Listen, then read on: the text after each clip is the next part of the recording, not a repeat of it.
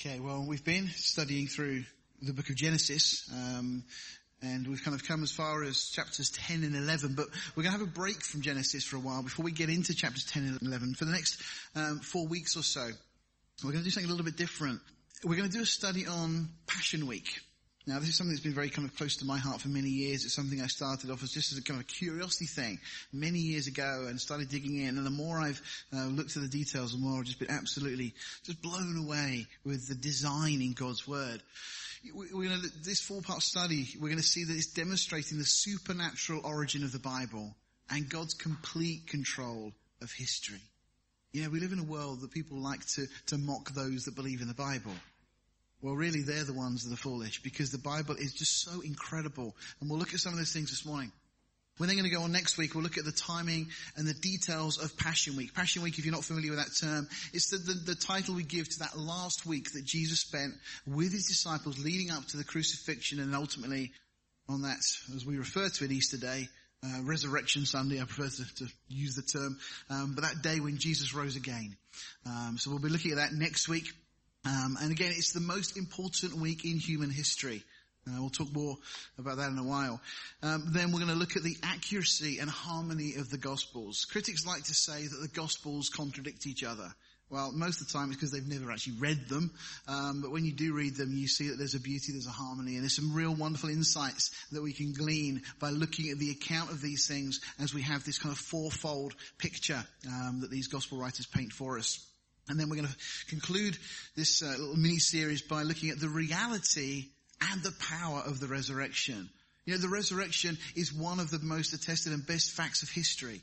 Uh, people don't know that. People think the resurrection is just a belief thing. But there is really good, solid historical evidence for the resurrection of Jesus Christ. But Paul makes a comment. He speaks about the power of the resurrection. Well, one of the things that we're going to be doing is going on to look at what actually does that mean? What is the power of the resurrection? So that's what's coming. So for this morning though, part one of this uh, little mini study, uh, we're going to look at the supernatural origin of the Bible and God's complete control of history. Now, Chuck Missler some years ago made this statement. He said, since God has the technology to create us, he certainly has the means to get a message to us. You know, God has created us. We are fearfully and wonderfully made. I was thinking the other day about, you know, when Adam was created and Eve and, you know, they're starting to kind of get to grips with this world that's around them. You know, they'd have had to discover for the first time, you know, all the complexities of our, our human bodies, you know, our lungs and our heart and things we kind of know and, and understand that we've kind of grown up with. But all these things have been discovered and God has laid so many things down for us to learn. But you know, God has created, the Bible, the Psalms, we're told that we are fearfully and wonderfully made. Well, if God can create us such, then surely God can communicate with His creation. But the, the real question then is, how does God authenticate His message? So that we know that it's really from Him and not a contrivance or a fraud. You know, we've got lots of religious books in the world.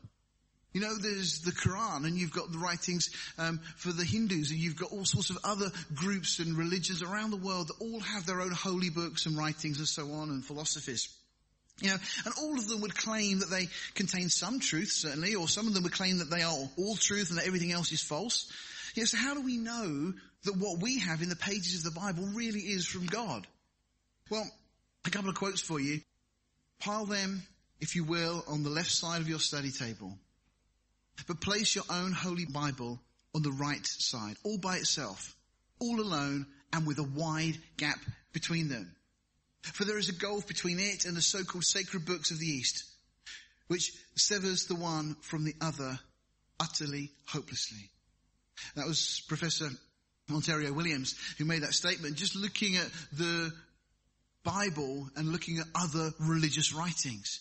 You can see the note at the bottom. He spent 42 years studying these things. And his conclusion is the Bible is utterly unique. There's nothing like the Bible.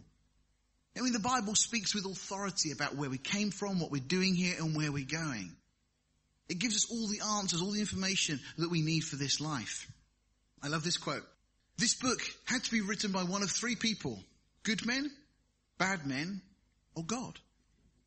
It couldn't have been written by good men because they said it was inspired by the revelation of God and good men don't lie and don't deceive.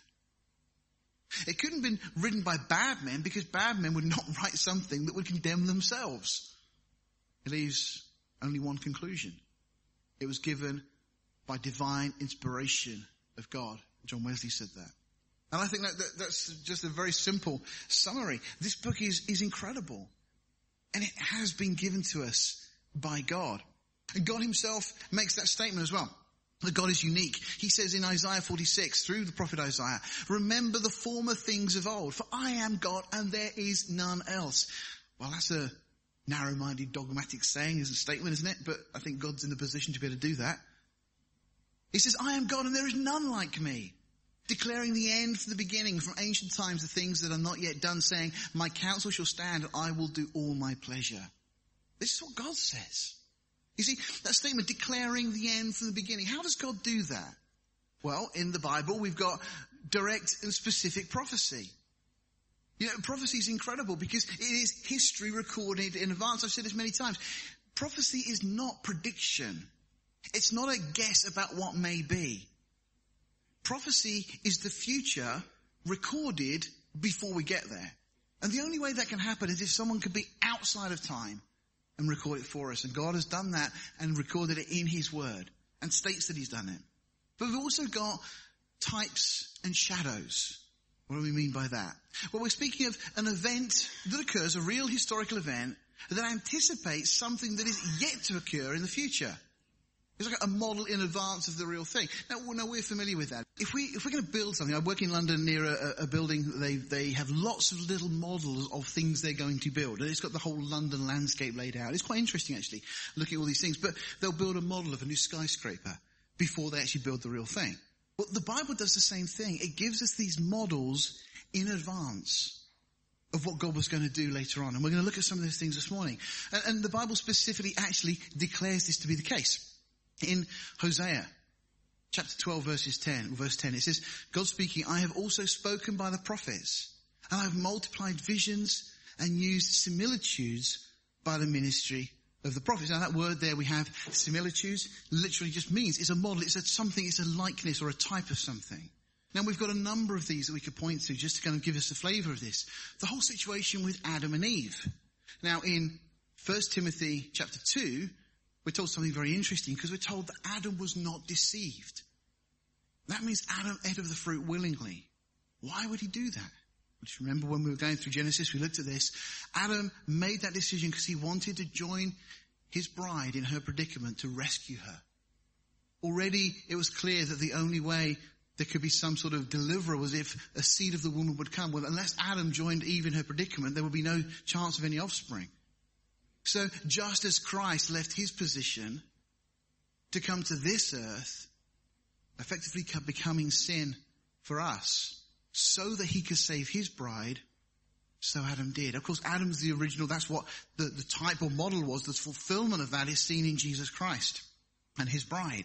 Of course, we've got the situation with Abraham and Isaac. Abraham as God the Father, as the type of, Isaac as the son. And by the way, Isaac wasn't some small child as often is depicted in Sunday school books.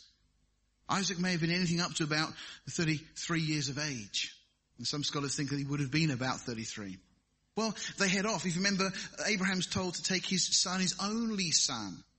Now, of course, there was Ishmael, but as far as God was concerned, there was just one child that God had promised to Abraham. And for three days, Isaac is as dead to Abraham, knowing that he's been told to go and offer him up on this mountain. The mountain happens to be a mountain called Moriah. You and I know that better as Calvary. Abraham literally takes Isaac to Calvary and he's about to offer him up there. And Isaac has the wood strapped to his back. And God at that point, obviously as Isaac then is laying on this altar that Abraham has built, God steps in and says, no. And he makes a statement that, that or in fact, Abraham previously said that God will provide himself a lamb. And Abraham names the place prophetically in the mount of the Lord it shall be seen. Abraham seemingly understanding that he was acting out some sort of prophecy in advance. The whole of that account, a real account that happened historically, was all looking forward to what would be accomplished with God the Father, with his own son on Calvary some 2,000 years after that event with Joseph. I mean, there's over a hundred different ways that Joseph is a type of Christ. One of the obvious ways is, I mean, Joseph, there is no sin mentioned of Joseph. Now, I'm not saying he was sinless, but the Bible doesn't record any sin for Joseph. But he was rejected by his brethren and then exalted to sit at the right hand of the highest authority. And many, many other ways also that Joseph prefigures Jesus in terms of characteristics and things that he did and so on. Jonah. Well, Jesus himself points to this as an example. Just as Jonah was three days and three nights in the belly of the, the great fish, so Jesus said he also will be three days, three nights in the heart of the earth. And then we've got the feasts of Israel, and that's something that's really interesting to us in regard to this study. Leviticus 23 lists these seven specific feasts, these festivals Israel were to celebrate. And each of those feasts, they were real events that Israel were to celebrate. Every one of them pointing forward to something yet to come. Now Paul makes this point for us in Colossians. In Colossians chapter 2 he says, let no man therefore judge you in meat or in drink or in respect of a holy day or of the new moon or of the Sabbath days, which are a shadow of things to come. But the body is of Christ, or literally the fulfillment is of Christ. Paul says that these feasts, these holy days, that's where we get our word holiday from, holy days. These holy days that were to be set aside. These Sabbaths were a shadow of things to come. They were the, the, the type, looking forward to the real fulfillment, which, as Paul says here, is all in Christ. And that's very significant as we'll go on and see. Now, for Israel, they had 70 Sabbaths. We're kind of familiar with the, the Saturday Sabbath that the Jews celebrate. But according to the law of Moses, there were 70. There was 52 weekly Sabbaths, of course. There were seven days of Passover. There was one day for the Feast of Pentecost. There was the first day of the Feast of Trumpets there. And there was a day for the Feast of Atonement. Another seven days for the Feast of Tabernacles. There was the eighth day of assembly as it's referred to all of that combined adds up to 70. Now you may have noticed previously that this was all based upon the lunar calendar. The, the, the, sun and the moon, but particularly the moon, was that which they used to help them know when they should be celebrating their feast. And it's just as an interesting little aside here that back in Genesis, when God creates the sun and the moon, he says, let them be for signs and for seasons. Now the word translated seasons in the Hebrew is hamoedim. It means the appointed times. God literally says, let the sun and moon be there for the appointed times, for the times that he was going to give, specifically to Israel. Now, you may have heard of equidistant letter sequences. There's so many of them throughout the Bible. But this word, hamoedim, statistically should occur in the text at different letter sequences at least five times in the book of Genesis. There's 78,064 letters in the book of Genesis, so it should statistically occur about five times. The incredible thing is it only occurs once. It happens to be an equidistant letter sequence of 70, i.e. you take the first letter, count forward 70 letters, you've got the second letter, count forward another 70 letters, you've got the, so on. And it happens to be centered on this very verse in Genesis that speaks about these appointed times. The chance has been estimated, estimated to be 70 million to one that that could occur by random chance. They're just little fingerprints of design we see all through the Bible. But anyway, getting on to these appointed times. The ones that we're most interested in, in regard to this study are the first three. Feast of Passover, the Feast of Unleavened Bread, the Feast of First Fruits. Of course, the Feast of Passover was what Jesus was going to Jerusalem to celebrate with his disciples. The disciples probably didn't think much more of it than that, but Jesus knew that there was something far bigger that was being accomplished. If we go into Leviticus 23, we read there, the Lord spoke to Moses saying, speak unto the children of Israel and say unto them, concerning the feast of the Lord, which ye shall proclaim to be holy convocations. Even these are my feasts. We're told first of all about the daily Sabbath. Six days shall work be done, but the seventh day is a Sabbath of rest. A holy convocation. You shall do no work therein. It is a Sabbath of the Lord in all your dwellings. Now notice they're told that they're not to do any work on their weekly Sabbath. It's a day of rest. These are the feasts of the Lord, even holy convocations which you proclaim in their seasons at their appointed times. And then we're told, specifically, the, the first of these seven calendar feasts they have, in the 14th day of the first month, at even is the Lord's Passover. And then we're told, that's the first of these, the next one, on the 15th day of the month, then we have the feast of unleavened bread unto the Lord. Now, we're specifically told here seven days you must eat unleavened bread. And this leads some people to think that from the 15th we start a seven day count. No, that's not the case. You'll see that in a minute. There is a seven day period, but it actually starts on the 14th. The whole of that is included. We're told in the first day you shall have a holy convocation, but now we're told you shall do no servile work. Not you shall do no work, but no work for which you'll be remunerated. So you could do certain tasks, but you certainly couldn't go and do something that you get paid for. Now that's interesting because when we come to the New Testament, and the details we'll look at more specifically next week in regard to Passion Week, we come to a day that's called the Day of Preparation, which was itself a feast day. But it was a day when they could get things ready. And we'll look at the details of that. Sorry, let's just go back to the end of that verse. But you shall offer an offering made by fire unto the Lord seven days. And in the seventh day is a holy convocation. You should do no servile work therein. And the Lord spoke unto Moses saying, Speak to the children of Israel and say unto them, When you be coming to the land which I give unto you, and you shall reap the harvest thereof, then you shall bring a sheaf of the first fruits of your harvest unto the priest. And you shall wave the sheaf before the Lord to be accepted for you. And we're told the details here. On the morrow after the Sabbath, the priest shall wave it. So this is the feast of first fruits. And we're given, we're given specific details of when it was going to occur. We'll come back to this in a short while. Now, before we go any further, I just want to underline again that what we have here with the Bible is an integrated message system. We've got some 66 separate books. 70 if you break Psalm into five. Psalm, Book of Psalms is actually five books compiled. So to keep the sevens there, 70 books. But, but we've got 40 or so different authors. And it's written over certainly around a 1600 years time frame. And we've got people from all sorts of different backgrounds. A lot of them never met each other. But we can prove that it has origin from outside our time domain because of the way everything interlinks. There's no way a man could have achieved what we have in the Bible and all of these shadows and types of models and things that we see worked in here. Now, as I said already, this week, Passion Week, is the most important week in human history. This was what it was all about.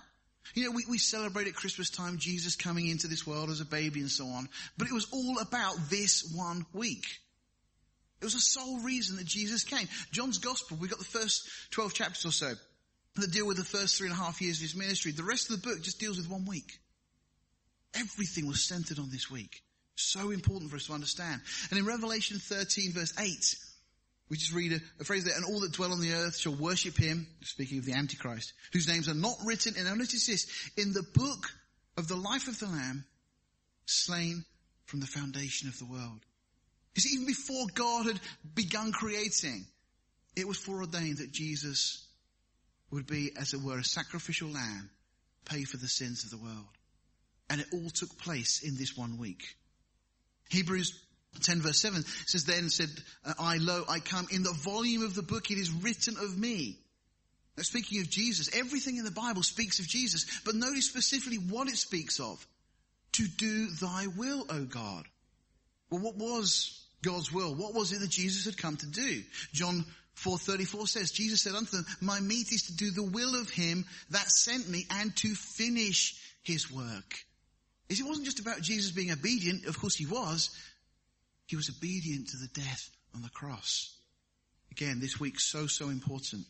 For I came down from heaven not to do my own will, but the will of him who sent me. And the whole reason that Jesus came was not to give us all the teaching and everything else, which is great, that's good, but it was to die on the cross to pay for our sin. It was to fulfill the events that take place during this week, of which today, for us, Palm Sunday, is the beginning of that period of time. Everything that happened over the next seven days had all been foreordained, recorded in the Old Testament, in models and types and so on. Matthew 20 verse 28 says, even as the Son of Man came not to be ministered unto, but to minister and to give his life a ransom for many. Again, Jesus came for this reason. Now, before we go any further, I want to just show you another one of these models and types that's just wonderful. Because it's another one of the feasts, the Feast of Harvest. The Feast of Pentecost as we, we tend to know it or refer to it as. Now, in the book of Acts, Acts chapter 2 verse 1. Dr. Luke there records for us, and when the day of Pentecost was fully come. Now that's interesting on its own. When the day of Pentecost was fully come. Now J. Vernon McGee, some of you may be familiar with him, made this comment. He said, the words fully come could be translated fulfilled. When the day of Pentecost was being fulfilled, they were all together in one place. You see, Pentecost was a celebration that the Jews had celebrated for many years. Some 1400 years potentially since leaving Egypt and being given these laws and details and so on. But now it was being fulfilled. In Leviticus 23, again, we're told you should count unto you from the morrow after the Sabbath. So this is in Passion Week. You get to the Sabbath, the day after the Sabbath. From the day that you brought the sheaf, the wave offering, even seven Sabbaths shall be complete. That's seven weeks. So it's 49 days from the day after. Even the morrow after the seventh Sabbath shall you number 50 days and you shall offer a new meal offering unto the Lord. So they're to get to the 50th day and then they're offering this offering. But notice what they're told, to offer a new meat offering. A new meat offering. This is just all very, very interesting when we start to look at this because the first instruction is this new minchah, which is the Hebrew. It's an offering that was to be brought. And, and it was in the King James translated meat, but it was a sacrificial offering, usually bloodless and voluntary. Now that's interesting, and you'll see why. Because this feast therefore speaks of something new, something new that God was doing, that was to be presented voluntarily to the Lord. And it says you should bring out of your habitations. Now that's interesting as well. Because this offering then is going to be something that was to be presented that was to come out of the houses of Israel. That's, that's what it's saying. You should bring out of your houses, out of the houses of Israel, two wave loaves, two tenth deals, and they should be a fine flour. They should be baken with leaven. They are the first fruits unto the Lord. Now ask you the question, where did the church come from? Did not the church come from out of Israel? The church started with, with Jews. The church came. This new thing that God did came from out of the houses of Israel. Notice that this bring two wave or loaves, two tenth deals. Two in scripture is always the number of witness. But interestingly also, there's an implication here that this may have to do with a double offering. Or sometimes people, a number of scholars think this has a reference to a double fulfillment. I'll mention that in just a moment. And notice that they should be a fine flour. Now, we might miss it here if we don't understand the details, but this fine flour was going to be carefully ground and sifted to remove all impurities and the bran and the husks and everything else. Everything had to be ground down. Absolutely pure. We could say without spot or blemish. Because in Ephesians of the church, we're told, husbands love your wives even as Christ also loved the church and gave himself for it that he might sanctify and cleanse it with the washing of water by the word, that he might present it to himself a glorious church, not having spot or wrinkle or any such thing, but that it should be holy and without blemish. See, the church is to be as fine flour presented to our Lord. You see, and this is the only feast, by the way, where leaven is permitted to be used. It's a very non-Jewish thing.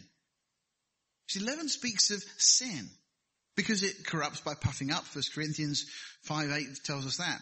But Israel were to be separate from the world, uncontaminated. That's why they were told to remove leaven from their houses for Passover. But you see, the church is different. The church is to grow to maturity, as Paul tells us in Philippians 2.15, in the midst of a crooked and perverse nation among whom we are to shine as lights in the world. Dake, in his excellent commentary, says this, no bread made with leaven could be burned upon the altar. So the object was not a burnt offering. This was a present to Jehovah from the best produce of the earth. See, the church also is not destined to be consumed on the altar of God's wrath, but instead is a gift from the Father to his Son of those that the Father draws out of the world. Again, we're told of this harvest offering that they have to be first fruits unto the Lord. Well, once again, Paul helps us join the dots. Sorry, James helps us join the dots. It says, of his own will begat he us with the word of truth that we should be a kind of first fruits of his creatures. James specifically links the church to this offering of first fruits. Now notice again, very interesting, you should do no servile work therein. There's nothing that they could do to add in that sense to this. See, when a person is born again, they enter into their eternal rest in Christ. They're no longer to labor by their own effort for reward, for Christ has done it all. And the writer to the Hebrews comments, for he that is entered into his rest, he also has ceased from his own works as God did from his. What a wonderful model and type. This Feast of Harvest that seems to depict so clearly the church. And again, is it any coincidence that the church begins on this very day? And there are scholars mentioning that idea of double fulfillment that think the church may also be raptured on the Feast of Harvest. I'll leave that with you to, to ponder. Very interesting how these models all speak of things that were yet to come in incredible detail.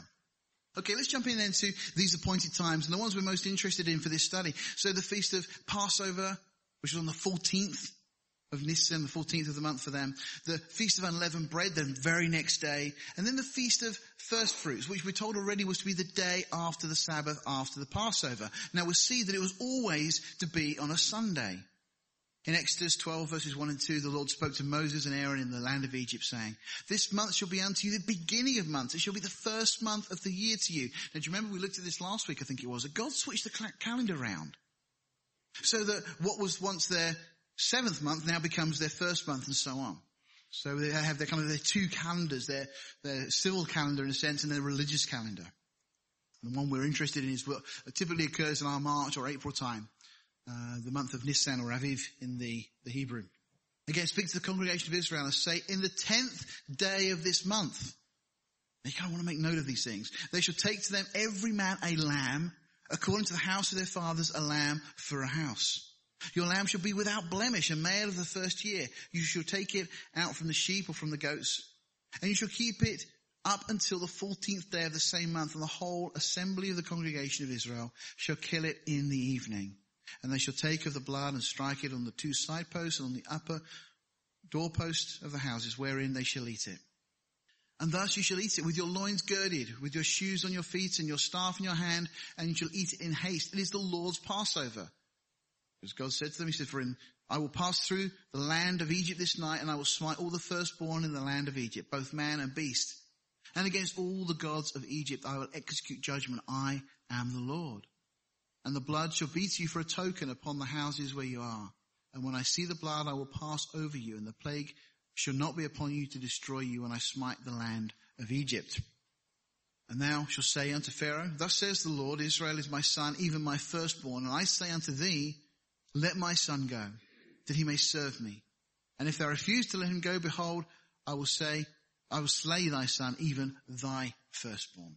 Okay, so just a quick summary of what we've just looked at. They were to take a lamb on the tenth day of the month. They were to take a perfect lamb, a lamb without blemish. And on the 14th day of that month, they were to kill the lamb in the evening. The whole assembly of the congregation were to do this. And the blood of the lamb was to be put on the lintels and the doorposts, and anyone who passed under that blood into the house would be safe from God's judgment upon the firstborn of the land. Now, I'm sure you can already see some of the models and the types here that are fulfilled when we finally come to Passion Week and the real fulfillment of this feast. We'll look more in detail about that next week.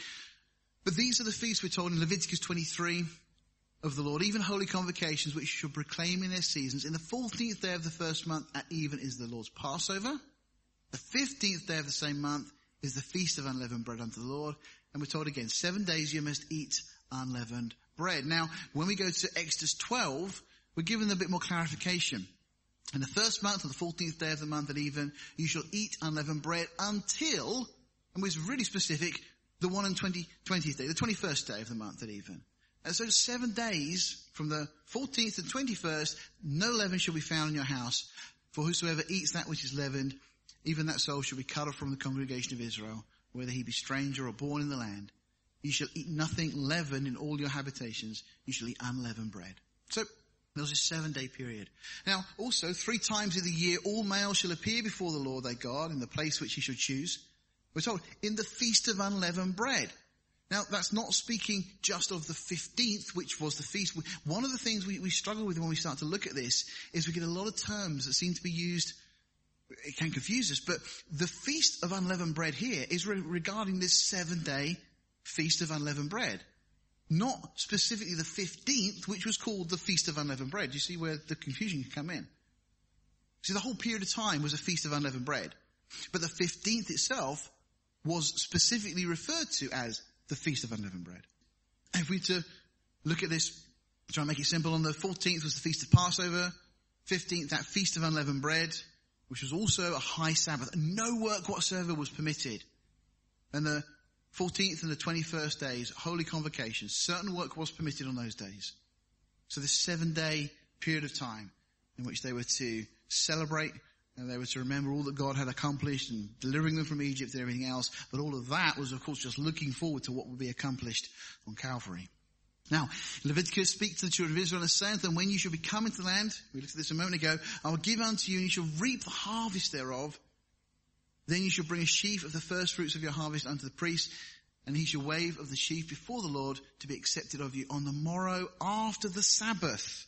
Now this is another area where some people maybe get a little confused when they're looking at these things and trying to piece it together. Because why didn't God just say the 16th? We've got the 14th, the feast of Passover, 15th, the feast of unleavened bread. So why not just say the 16th? Well, because it might not be the 16th, because it's not just referring to that day before, which was a high Sabbath. You see, if the 16th itself was a Sabbath, we could have the 16th, the next day would be the day after the Sabbath. That would work. But you see, that's not specifically what they're told here. Again, verse 9 of Deuteronomy 16, seven weeks shall thou number unto thee. Begin to number the seven weeks from such a time as thou beginnest to put the sickle to the corn. So that's a working day. Robert Anderson made this comment. He said, the Lord commanded that the sheaf of the first fruits should be weighed before the Lord on the day after the Passover Sabbath. And from that day, the seven weeks were counted, which ended with the Feast of Pentecost. But as the book of Deuteronomy expressly ordains that the weeks should be counted from the first day of the harvest, the verse we've just got there, it is evident that the day after the Sabbath should not be itself a Sabbath, but a working day. Again, if we look at this, if we assume that the day after the weekly Sabbath was in question, well, okay, we'd have the 16th would be falling on the Sunday there. But it may be that if, for example, the Feast of Unleavened Bread fell on a Sunday, you may not get the Feast of First Fruits for another week. You have a, a, period of time. So that's why the 14th was a fixed date, the 15th was a fixed date for those two feasts, but the Feast of First Fruits could occur at any time up to a week later. But it would always occur on a Sunday, which would be the day following the Sabbath, which would always be a working day.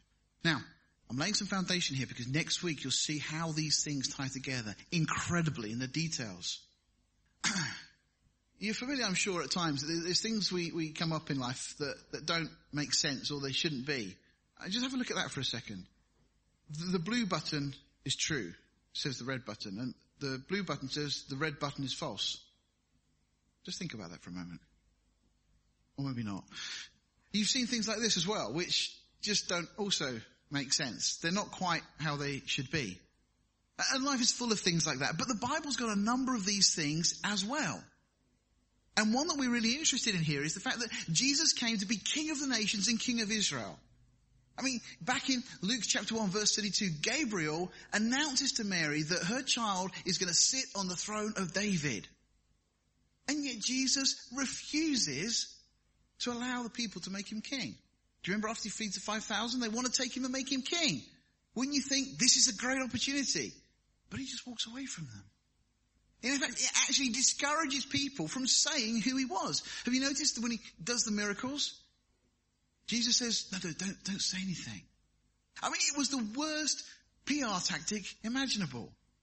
Jesus has come to be the King of Kings. He's come to be the King of Israel. And all these opportunities, and he's kind of letting them go. I was just looking at a few of these in John chapter 2, right at the beginning of his ministry. Jesus, the marriage in Cana in Galilee.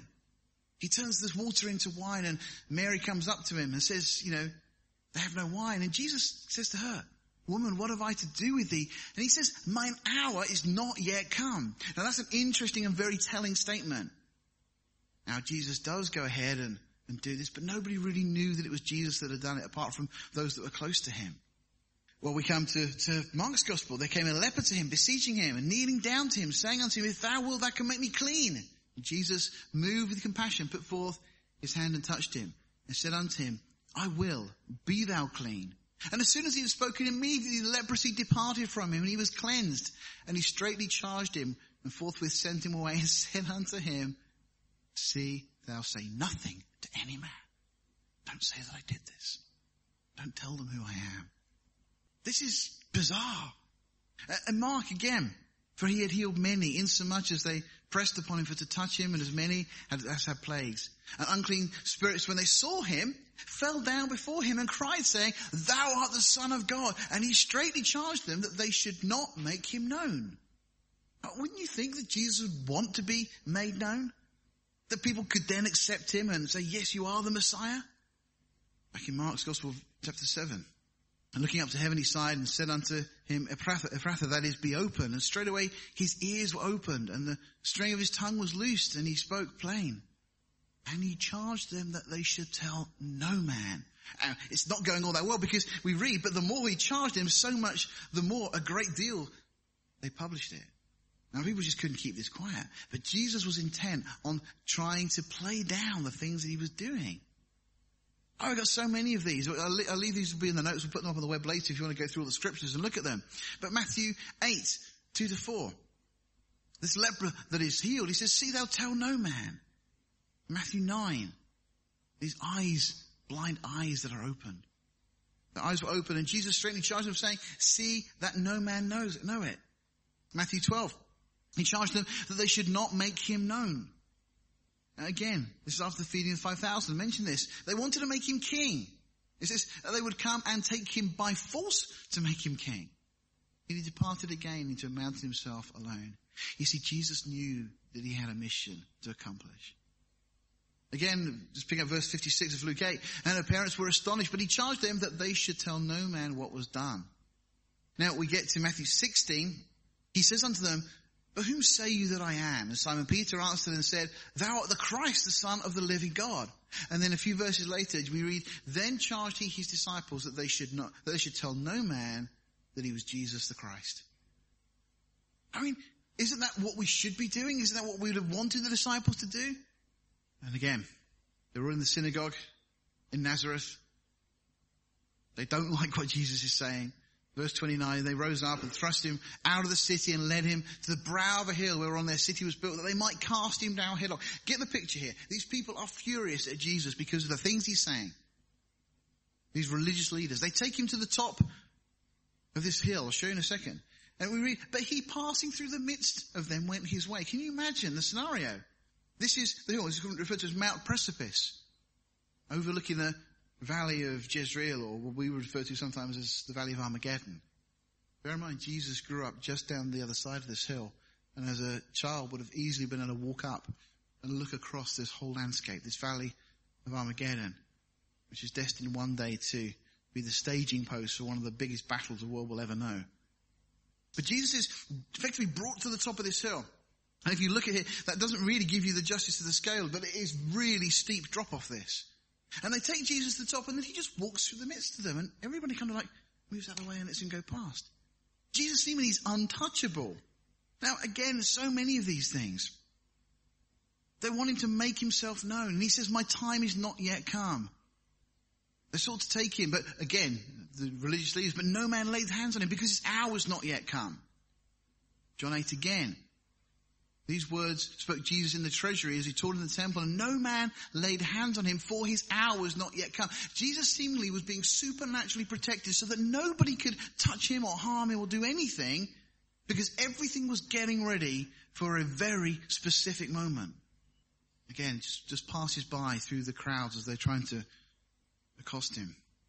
Verse 21 of Matthew 16, from that time forth began Jesus to show to his disciples, they're up in Caesarea Philippi, and Jesus is now showing them they're going to go to Jerusalem and suffer many things of the elders and chief priests and scribes and be killed and be raised again the third day.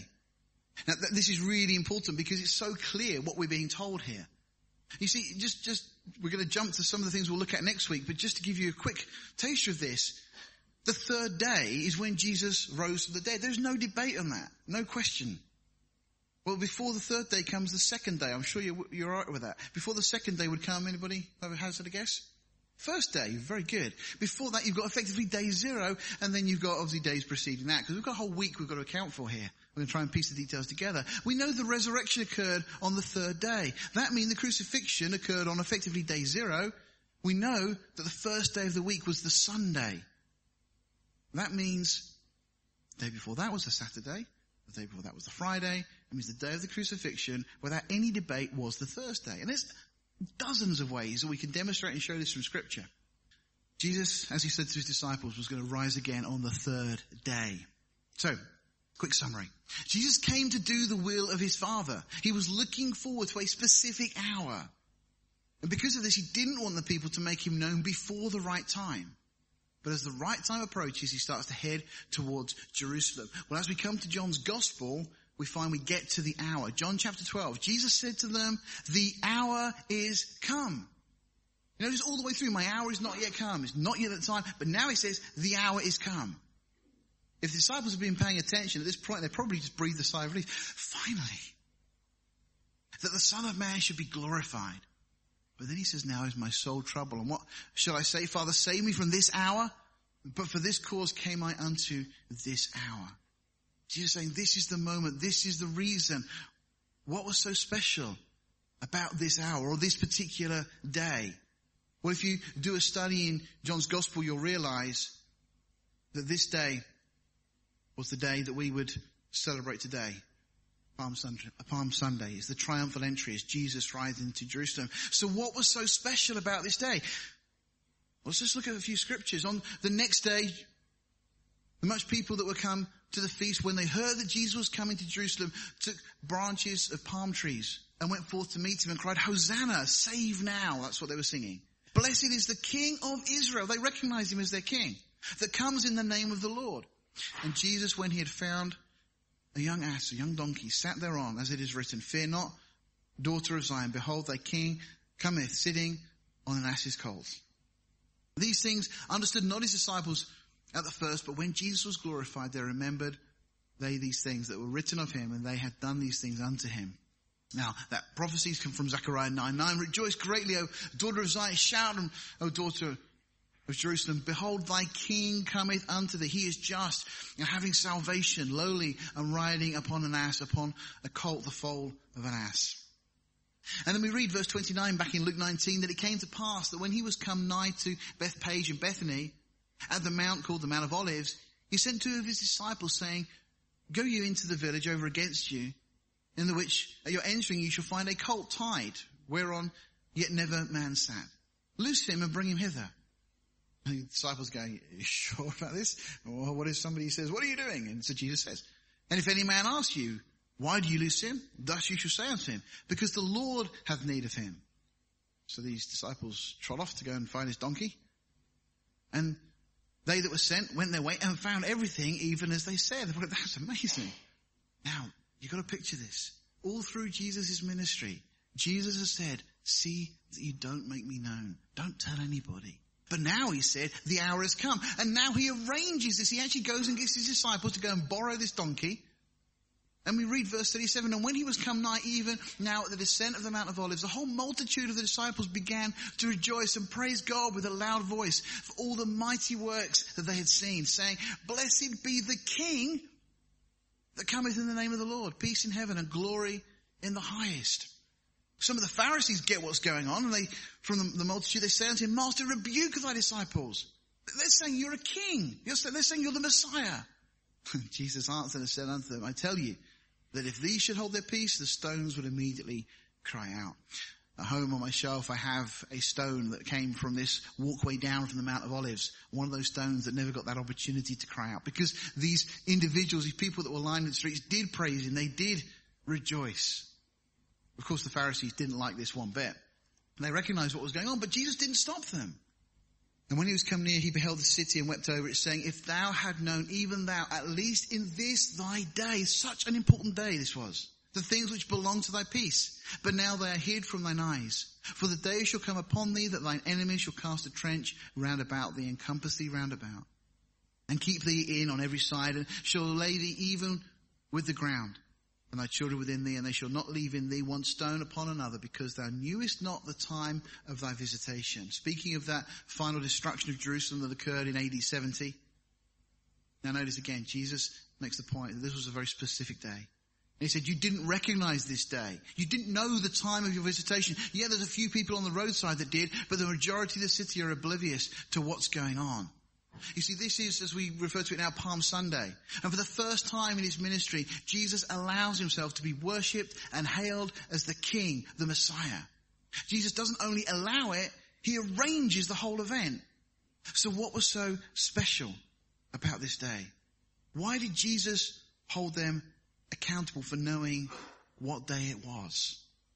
You see, Jesus is saying you should have known. You should have known what this day was. What day was it? Well, we're going to look at that next week. Let's bow our hearts. Father, we thank you for your word. We thank you that there are so many wonders and truths contained therein. We thank you, Lord, for these models and these types. These things that, Lord, just speak of all of your design. That, Lord, you are in complete control of history. Father, help us to be so sure, so confident that, Lord, we have no hesitation Lord, your word says we should have a reason for the hope that is in us. And Lord, we have multitude of reasons. And so Lord, we be with us, we pray, as we go from here this day, through this week. And Lord, as we ponder these things, as we go through, Lord, the days of this week, thinking of all that you accomplished, not only that ride into Jerusalem, but those journeys out each evening to Bethany, having that costly oil poured upon your feet, seeing Judas sneak out to go and betray you bringing back a armed guard the next day following a Passover celebration and then being arrested and beaten and crucified for us. Lord, help us to just spend time this week thinking of all that you have done for us because of your great love for us. Lord, we just thank you for all of these things now. Keep us close to you, we pray. In Jesus' name, amen.